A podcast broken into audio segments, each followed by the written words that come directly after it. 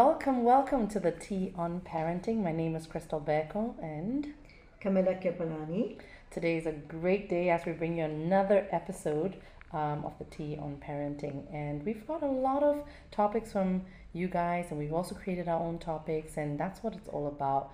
We're here having some tea and discussing some of the very important issues that a lot of parents would want to know. So today's topic is emotional intelligence. Well, research indicates that the more mastery our children have on emotional intelligence, the more fulfillment they will have in life. So it's that ability to recognize and express and regulate one's emotions, right? But really, what does EI stand for, Kamilla? Well, emotional intelligence is really, it's quite a buzzword at the moment.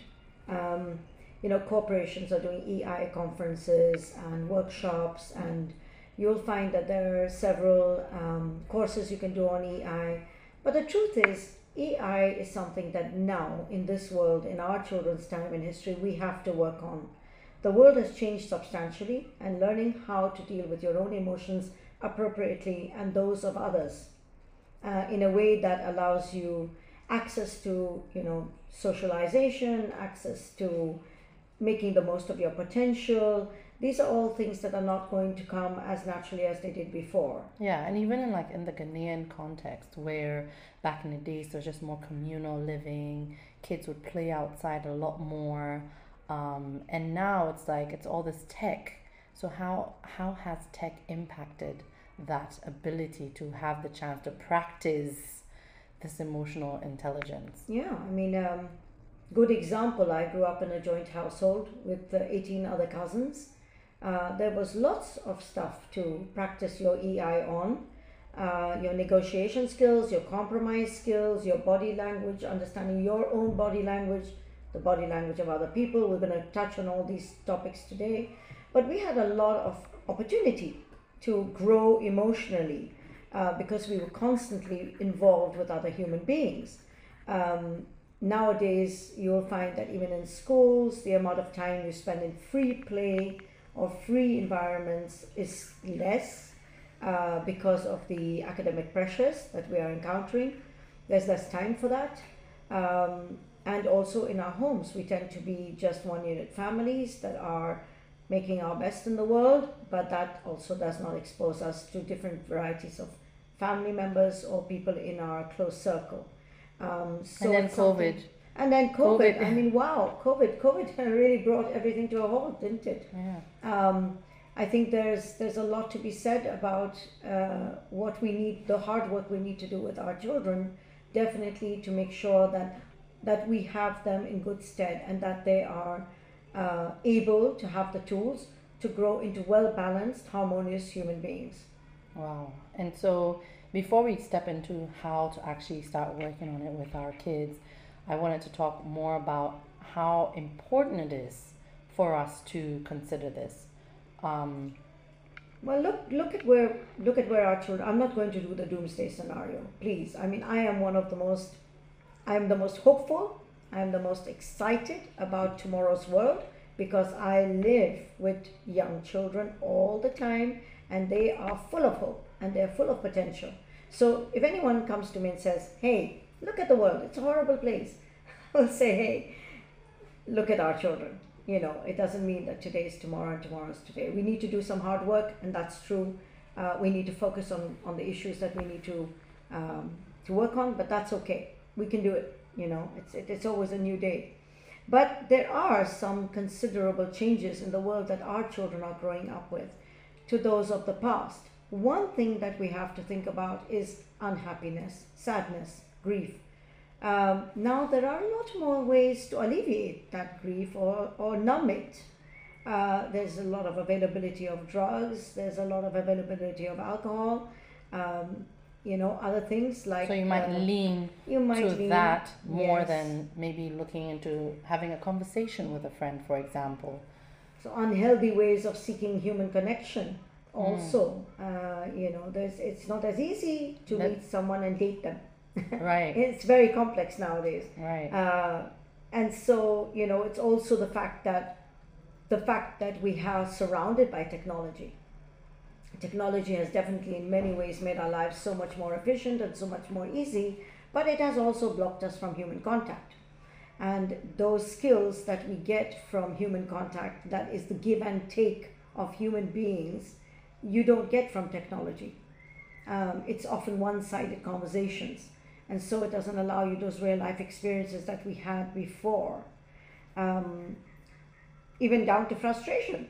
You know, not getting as frustrated when things don't work out the first time. And in real life, there's going to be a lot of stress in your workplace, with family, with friends.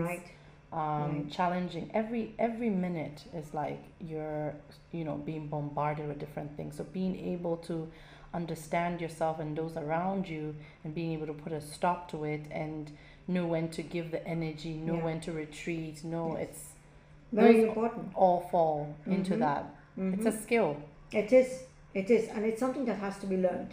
It's not innate. It's not innate. Well, your nature is, so you could be an extrovert, you could be an introvert. That makes a big difference. But dealing with the barrage of constant information and constant demand on your response. For example, let's take something as simple as you know, all the social media communication tools that we have. Message comes in, you feel pressured to answer it instantaneously. In the past, you could pretty much hide for 5-6 hours and no one knew where you were. That would give your brain a break. Right now, we're on the edge of communication all the time. Great thing, but also very exhausting, very exhausting. So we also bring in also the competition we are in. Now we are constantly in competition, whether it is on a social level, on the who's who, on what we're wearing, on what kind of lifestyle we live. It's always on public display. Even if you're the most private person, you're on public display now. And it's very difficult to choose not to be part of that. So I think that also puts an added layer of stress and pressure on individuals. So another thing, making it very practical, is that I don't know if you've ever like had an argument with somebody, and they said that you said something, and you're telling them that, but you didn't mean it that way. But they're unable to accept that you didn't mean it that way. And they are literally arguing with you endlessly. Whereas you have someone that is emotionally intelligent, and they're able to comprehend that, okay, you said this, but you didn't mean it that way. Okay, so next time, let's not say it that way again, and then we move on. It's a skill. You'd realize that ends up being a lot of, you know, interpersonal relationships that can really mess up because the person is just unable to accept. They have all these conspiracy theories in their heads as to what you did and what you meant.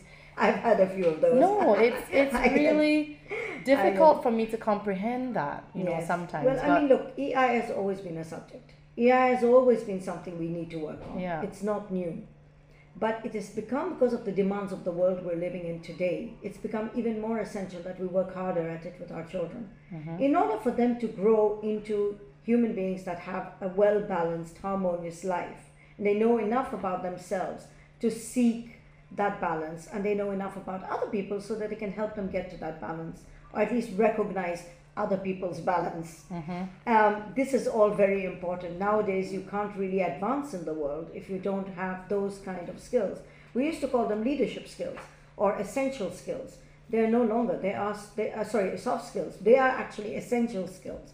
Now, if you do not have strong EI, you're going to have a tough time. It's a tough run out there. So that moment where your child is screaming on the floor in the supermarket because they've seen candy they want and they want it, they want it now. And as a parent, you kind of, you know, okay, well, I'll just give you the candy, and you keep building up and building, and then they grow up, and then in a work environment, they want something a certain way, and they can't get it that way. They're told, like a tantrum, a child grown up tantrum, and you realize that they've gotten their way for so long because they weren't guided as to how to receive that emotion of disappointment. So it might look like just candy, and you're just giving them candy, but it's like, what message or what principle are you, sending off to them for their future? So let's look at just some areas that you would call EI. It's better to define it, because these are only a few, but they're very important ones. The ability to see someone else's point of view. That's what you were touching on, is that you're explaining yourself, but the other person is not receiving it. And it goes vice versa. That person can't see your point of view. You perhaps can see their point of view. But that takes practice. That takes a lot of real life experiences to realize, oh, there's another point of view, there's another way of looking at things, there's another opinion, and it's okay to disagree. It's all right to disagree, that's fine. But we need to understand each other's point of view and then try and bring it to a middle line. That win-win, that not everyone understands the win-win. There's also the construction of their own, understanding their own emotions and working through them in a constructive fashion. For example, I feel terribly lonely. Being able to say to yourself, no, it's not that, no, I don't care, anyone hangs out at me or anything like that. No, I care. I'm feeling lonely. Okay, now what can I do about that? Who can I reach out to? Who's in my support system? Can I say it to a friend? Hey, today I'm feeling really lonely. How about we do something? Having people in your environment that you can say that to bluntly, and they would be there for you.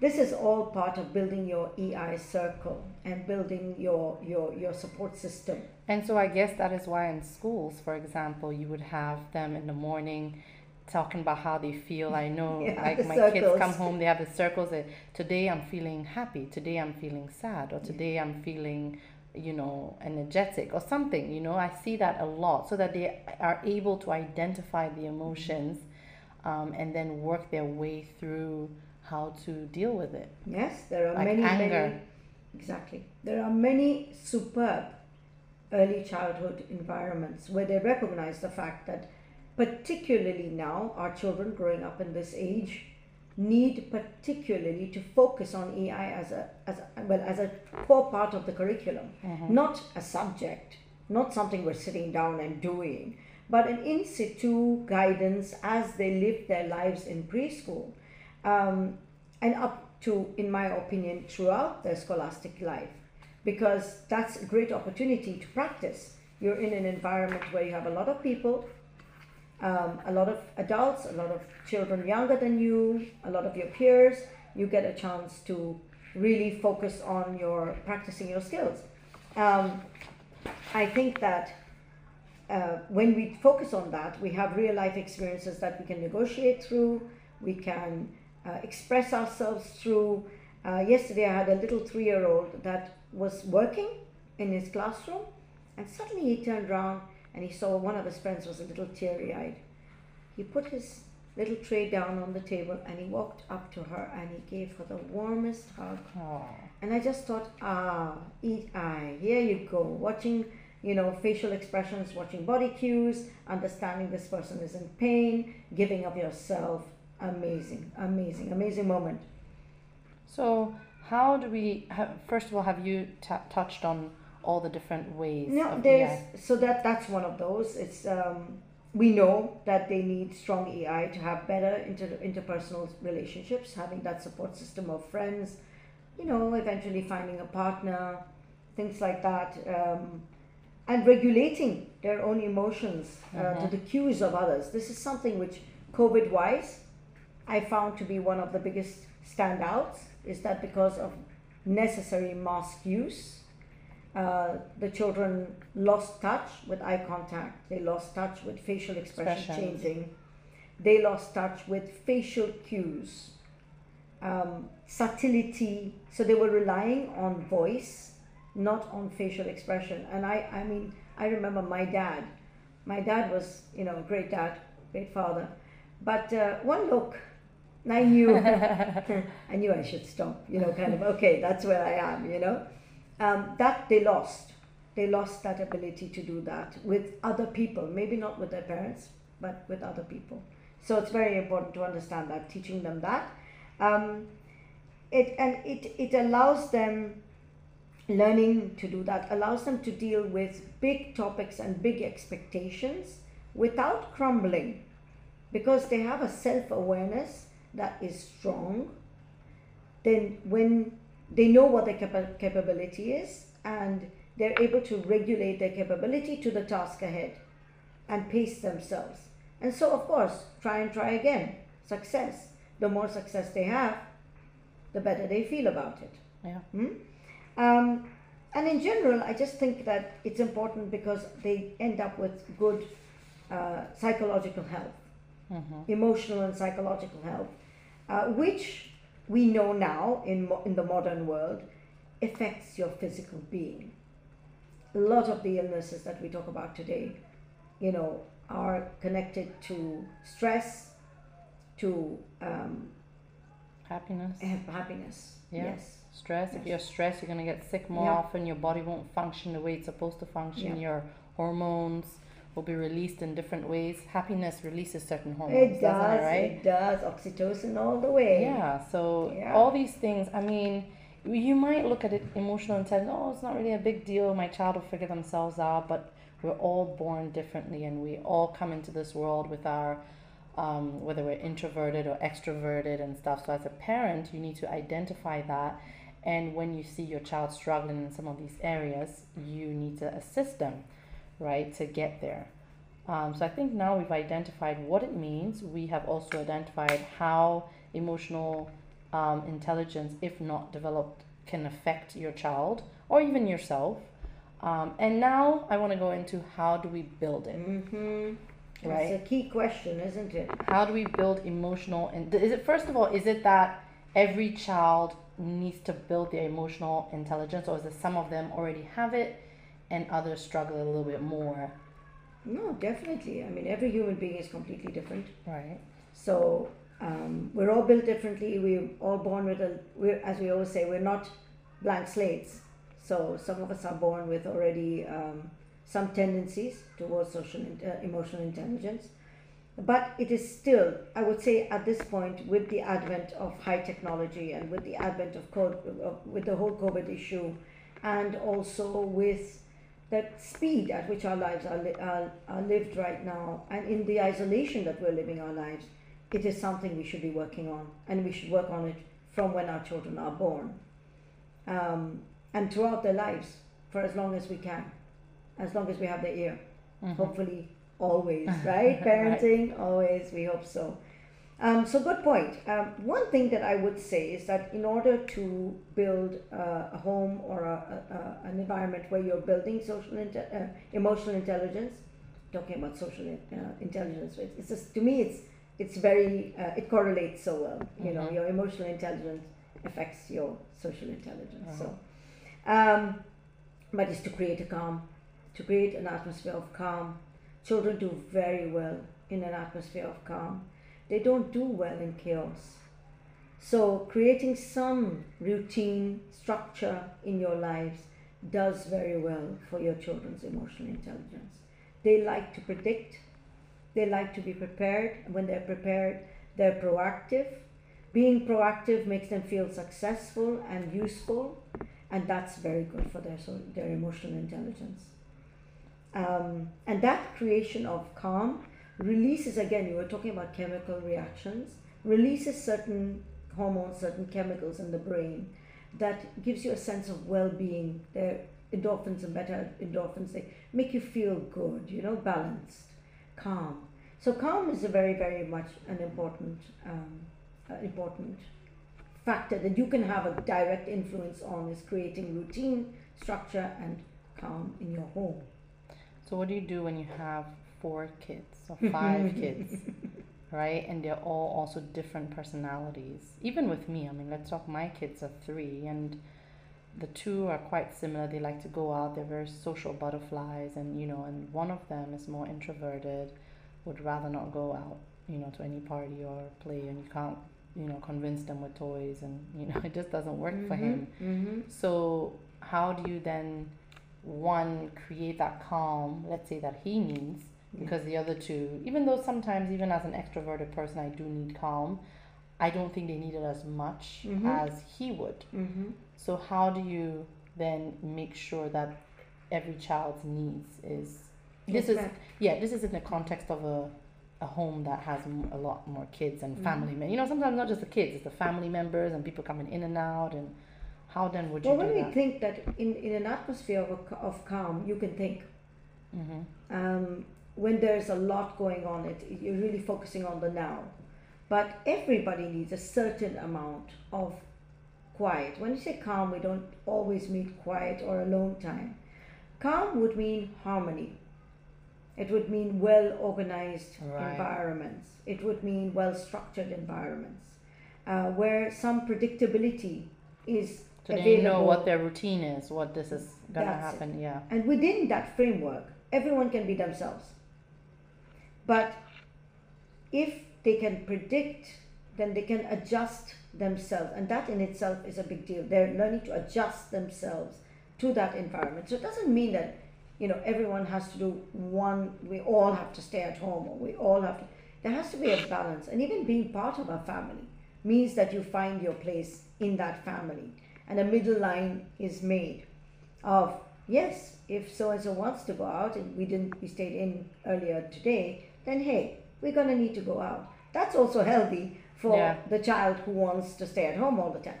I think that was the key right there that you said. For me, what I practice a lot is the balancing act, right? Because they can't have it all one way or the other all the time. And I think even learning that sometimes you can't have it your way is a form of also teaching them about emotional intelligence. Because you might want to stay home, but the whole family wants to go out. So unfortunately, you have to take one for the team. We're all going. Right? Yeah, we're compromising. Yes. And then... how he then deals with that emotion, how he feels disappointment, and we're going, and he's, and I'm there telling him it's okay. Like today, I'm preempting him that okay, this time around you're not gonna get your way, but next time I'll ensure that you get your way. And usually that also helps him to understand that okay, it's not always going to be. So I think a lot of also communicating to them is important because a lot of times I find with kids they can't articulate what they're feeling and also once they now feel, they don't know what to do with the feeling, right? So if I don't know, but I feel like if I help guide them do with the emotion you're feeling, because I get you're introverted and I get that you don't want to go out, but unfortunately we have to go. So how can you feel? What do you feel? So the first key, as you said, I would say starts with structure, a well-planned home. That doesn't mean that occasionally something out of the ordinary is not going to happen. That's life. But the majority of the base of the home or the organization needs to be structure, preparedness, a little bit of warning, so that there is some ability for this child to prepare towards by adjusting his emotions and his feelings and his emotions and his awareness towards that step that he's about to take. The second would be, as you said, teaching them to be able to see other people's point of view. So working on, this is what you feel, we get it, but this is what the others feel now, so, we've got to do this as well. Another thing which I would also put forward is something that we need to work on is caring for the people around us and having that sense of responsibility towards others. So not only responsibility to myself and my equilibrium and my happiness, but others as well. Giving as a family unit. As a family unit, yes. As a community. Yeah. As a world. What can I contribute to others also feeling balanced? A win-win is very important. I always feel that we tend to not feel that when they're very young, that it's necessary to point out that others may not be benefiting, but they're benefiting a lot. So even when, when we're working with our babies and our babies are having a little bit of a meltdown, they're working through their emotion, but having that, I understand that you want this, but at this moment, it's not going to be possible. This is the reason why. Very, very brief, very to the point, but understanding other people's perspective of other people's opinion as well. And so there are a few things also that I would say must be kept in mind. You know, I always feel that with our children, when we need to help them through a situation, we need to advise, we shouldn't really do it in front of other people. Mm. That really does not bode well for their own self-esteem, self-awareness, but also for their an example of how to deal with conflict or how to guide someone, not in front of other people. So whenever we have these guiding moments that we are trying to work our children through, give them some privacy. You know that with, sorry to interrupt there, but I think what it is that we see children as children and that they won't have the same feelings that we have. So for example, if I get someone talks in front of my, you know, within other people, and it makes me feel embarrassed, it might make me feel sad, they feel the same way. But I don't know why, as an adult, we don't think that your child or your 2-year-old will also feel embarrassed. If you, I don't know why. They do. You know, they feel it very deeply. There's a form of hypnosis almost, you could say, that occurs. I wouldn't call it hypnosis. I don't know how else to explain it. But we kind of brainwash our children into being. So when we speak about our children in a positive fashion, you know, we do recommend them to others. Well, you know, okay, well, today this happened. However, I know that generally speaking, you know, my child is always well-meaning. I'm sure that he didn't mean it. But when we put them down in front of other people, you know, I've seen these conversations sometimes with teachers and parents. You're having that conversation about how this child has failed right in front of this child. How does that feel? And you're not including them in the conversation. They're kind of just standing there and listening to this, and they can't even defend themselves. Or even to an aunt. Like sometimes a mother would be saying it to your sister, that this is what he's done, and they're standing right there. Not in front of them. And they feel it. Because they also want to impress that auntie. They do. Or impress this. And that one auntie maybe is their favorite auntie, and, you know, they've messed up with you, Mom, but you're sharing the story in this negative light about them, and they just internalize it. They don't get a say in it at all, and then it just... So when I talk about speaking positively about your child, I mean to everyone. Right. So the atmosphere... The atmosphere around them is, you know, my child is a good person. He's a good person. Yes, his action is questionable. Your behavior is questionable. This that you've done, you know, is not acceptable. It's not good, whatever you want to say, but not you. You are amazing. Yeah, I believe in you. You have the potential. Exactly. You have the potential to get this, you know, to do anything really. But what you've just done, now this is not appropriate. You know, I think that is something that makes such a big deal. It's such a big deal when you say you are a troublemaker. You are you delay us. You're a bad boy. These are things that just really soak into the being, and this is how they see themselves. Now that is the ticket for a disrupted EI, because now I see myself as only that, whether it's stubborn or troublesome or, you know, always holding up everyone or disappointing all the time. Not you, not the person, the action. Well, yes, yeah, that can be. Yes, of course it can be. And it has to be rectified. So as an adult, what I'm hearing from you is that you need to be able to differentiate between the child and the act. Yes. Correct? Very much important. Yes. So critical. If they do something wrong, they must understand that you are still amazing. Yeah. But what you have done needs to be worked on so that it doesn't repeat itself again. And I had a parent who said, do I have to keep praising him? No, you don't need to. Not in the moment when they are, you know, when something's gone wrong. Right. No, you don't need to choose that moment to compliment them. No, you can focus on the disappointing occurrence or disappointing end result, and then maybe make sure to recognize that person's good qualities when they are performing in that way. Mm-hmm. What happens mostly is that we end up really paying a lot of attention when their behavior is disappointing or when the outcomes are disappointing, but none at all when they're actually excelling as human beings. Yeah. When their human qualities are outstanding, we don't say anything. So that balance is very important in EI. And they will then carry on that skill as they go on to find their true potential as leaders. Because the self, at this point too, you're chipping at their self-esteem. Yeah. Right? And that is needed for emotional intelligence. If you're a strong person, self-esteem wise, you think of yourself, you have a good self-esteem about yourself, who you are, mm-hmm. always, then you're also positively, emotionally, yes. you're stronger, yes. to deal with other people, to deal with yourself and understand those emotions. Yes, I mean, children are building their perception of themselves through their interactions with people, with experiences. They're building themselves. This is a very serious construction that's going on. Minute to minute, they are a new version of the person they were just a minute ago.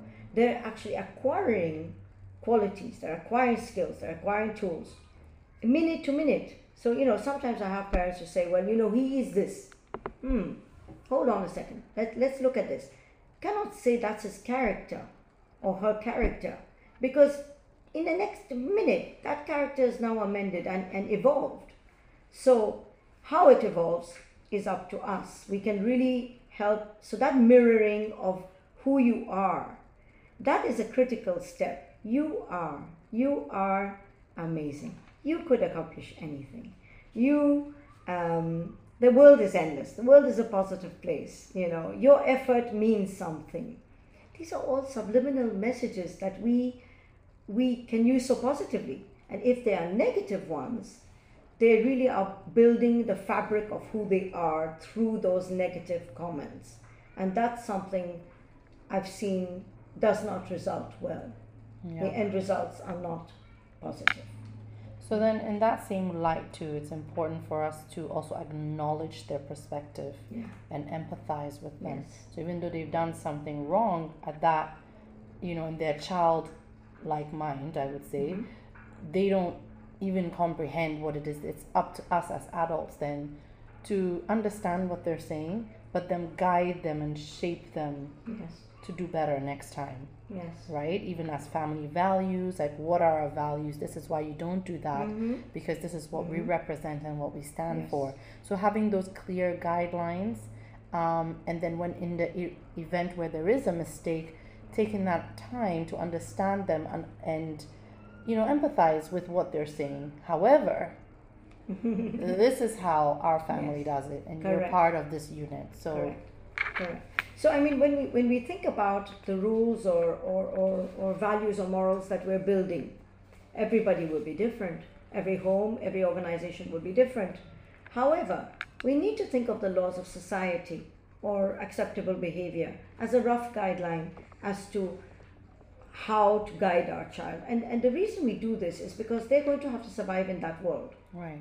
And nowadays, there are many things which we could get away with in the past, which now we shouldn't be able to. I mean, in the past, maybe yelling at an employee was acceptable. Nowadays, you shouldn't be able to do that. You sit together, you talk about your, how this person is doing, you guide, you mentor, you peer, you treat this person as your colleague, and you really work together to, obtain a higher ability in what you want. But to talk down to someone, you can't do that. To yell at someone, you can't do that. So these are not skills that they can use in the world today.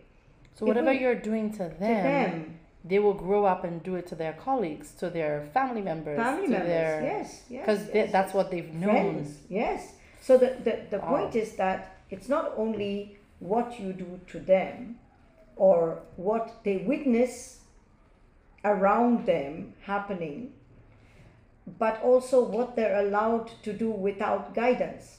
So sometimes they do things and we just turn a blind eye, because we're out in public, because we're at a birthday party, because, well, no, hold on. Better to take them to a private spot and say, look, what is happening, it can't happen anymore. We need to take a step back and have a deep breath. This is what's appropriate. This is what needs to get done. This is how people like to be treated. So now, are you ready? Can we go back and do it like this? Or do you need a minute or two to think about it? That self-reflection, that self-awareness helps them a lot. And I think also what isn't often clear is also guiding them on how to now, I guess, apologize. You know, after the act has now been done. Yes. To go back, because I find a lot of children, they cry even deeper just knowing they have to go and apologize. It's such a big deal, but and you'll see the tears crying. Why are you crying? You know what you did was not right, and now just go say sorry. And it's like, what is that feeling? Is it a feeling of shame for what they have done?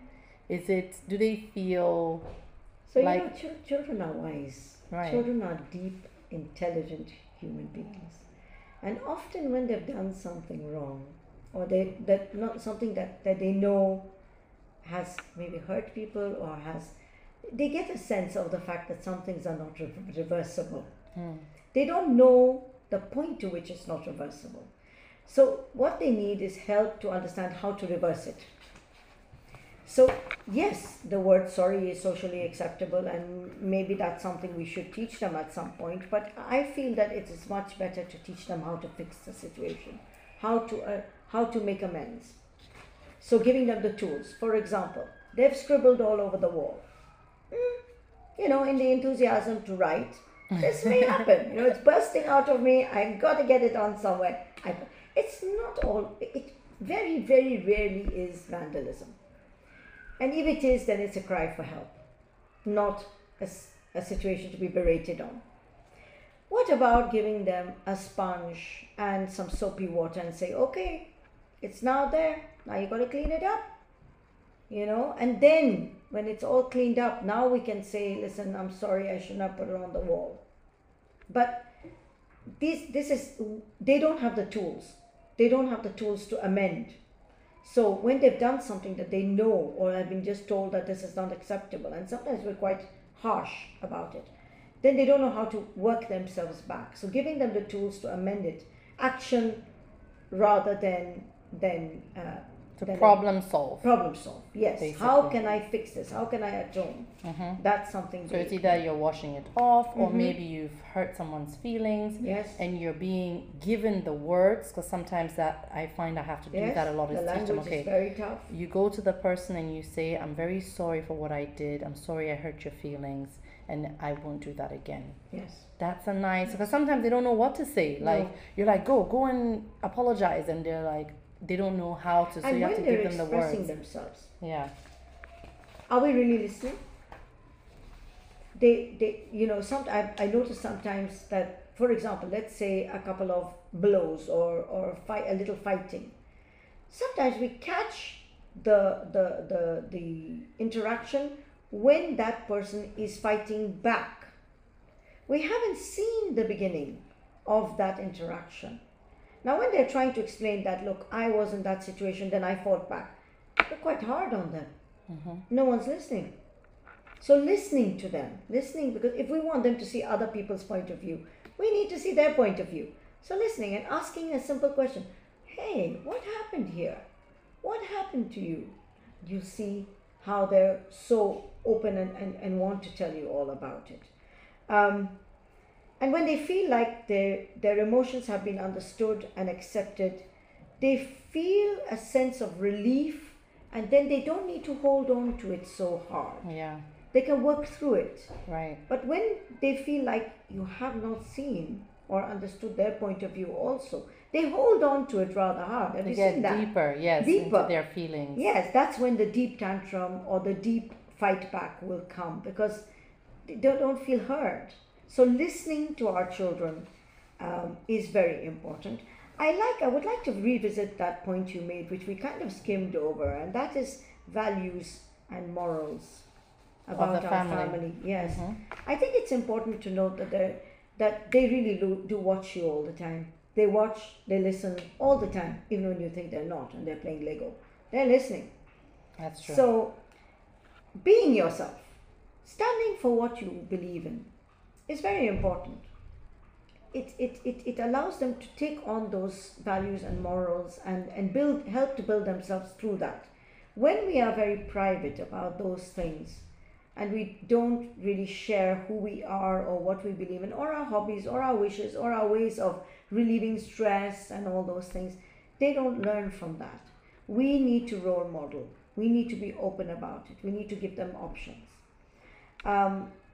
And we need to really make sure that we're there listening, being in those in-situ situations where we can guide them in the framework of our own belief systems, because otherwise they don't know how you feel about things or what your opinion would be. We forget to share a lot with them because there are also limitations as to what we can share and what we can't share. Yes. So I find that they're only preview to the few things that we do expose them to. Yes.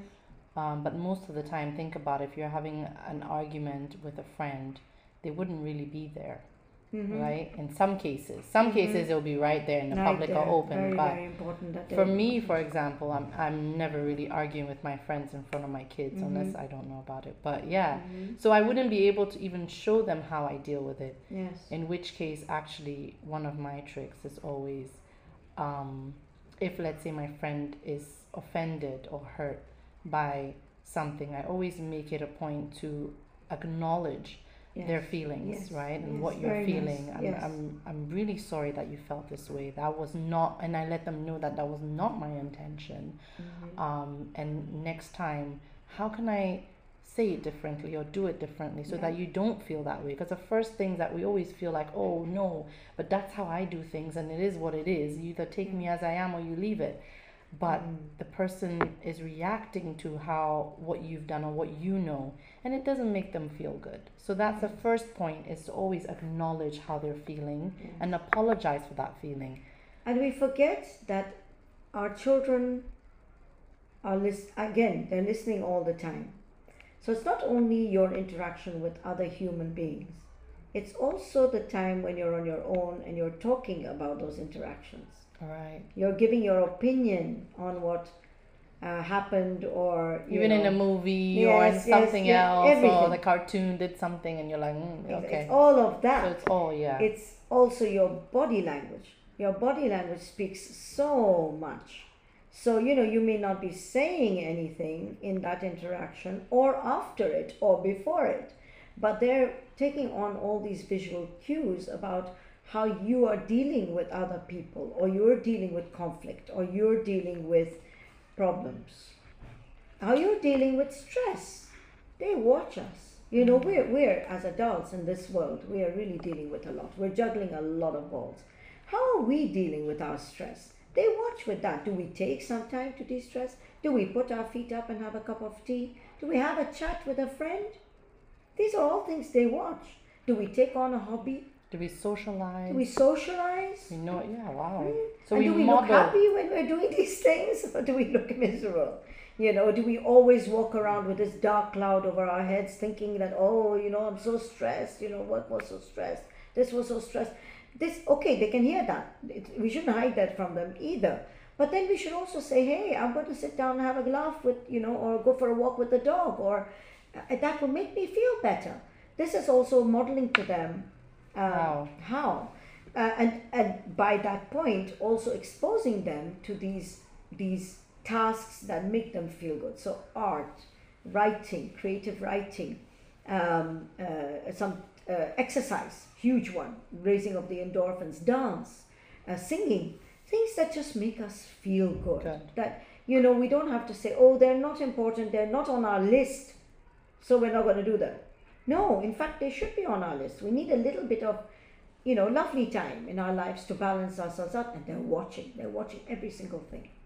That's so important to know, because we model emotional intelligence to them, right? Every single day in everything that we do. And how we process our emotions, they're watching that.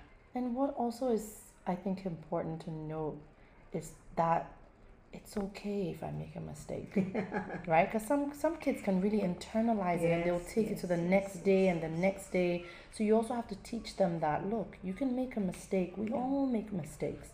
you know, and how do you get out of it? You've gone, you've made the apology, you know, but no, but I did it still. Like, it's that dragging on. Some people can then take that into deeper depression and anxiety, and because they did something wrong. But you need to know how to also shake it off. Let the day start again fresh, and it's a new day. You made a mistake, you apologize, you solved the problem, and now we move on. So, I mean, that's a brilliant point. Of course, we can't cover all points here, but, you know, it's something we could continue the conversation about. But I will close on that point, Crystal. We don't let our children make mistakes. Even when they make mistakes, we're totally intolerant. You know, it's really, really tough on them. They need to fall down. They need to mess up. They need to make mistakes. As long as a parent, we're kind of looking at the periphery and saying, okay, how bad can this get? How bad can it get if I give them a little leeway? Sometimes you need to give them a little leeway.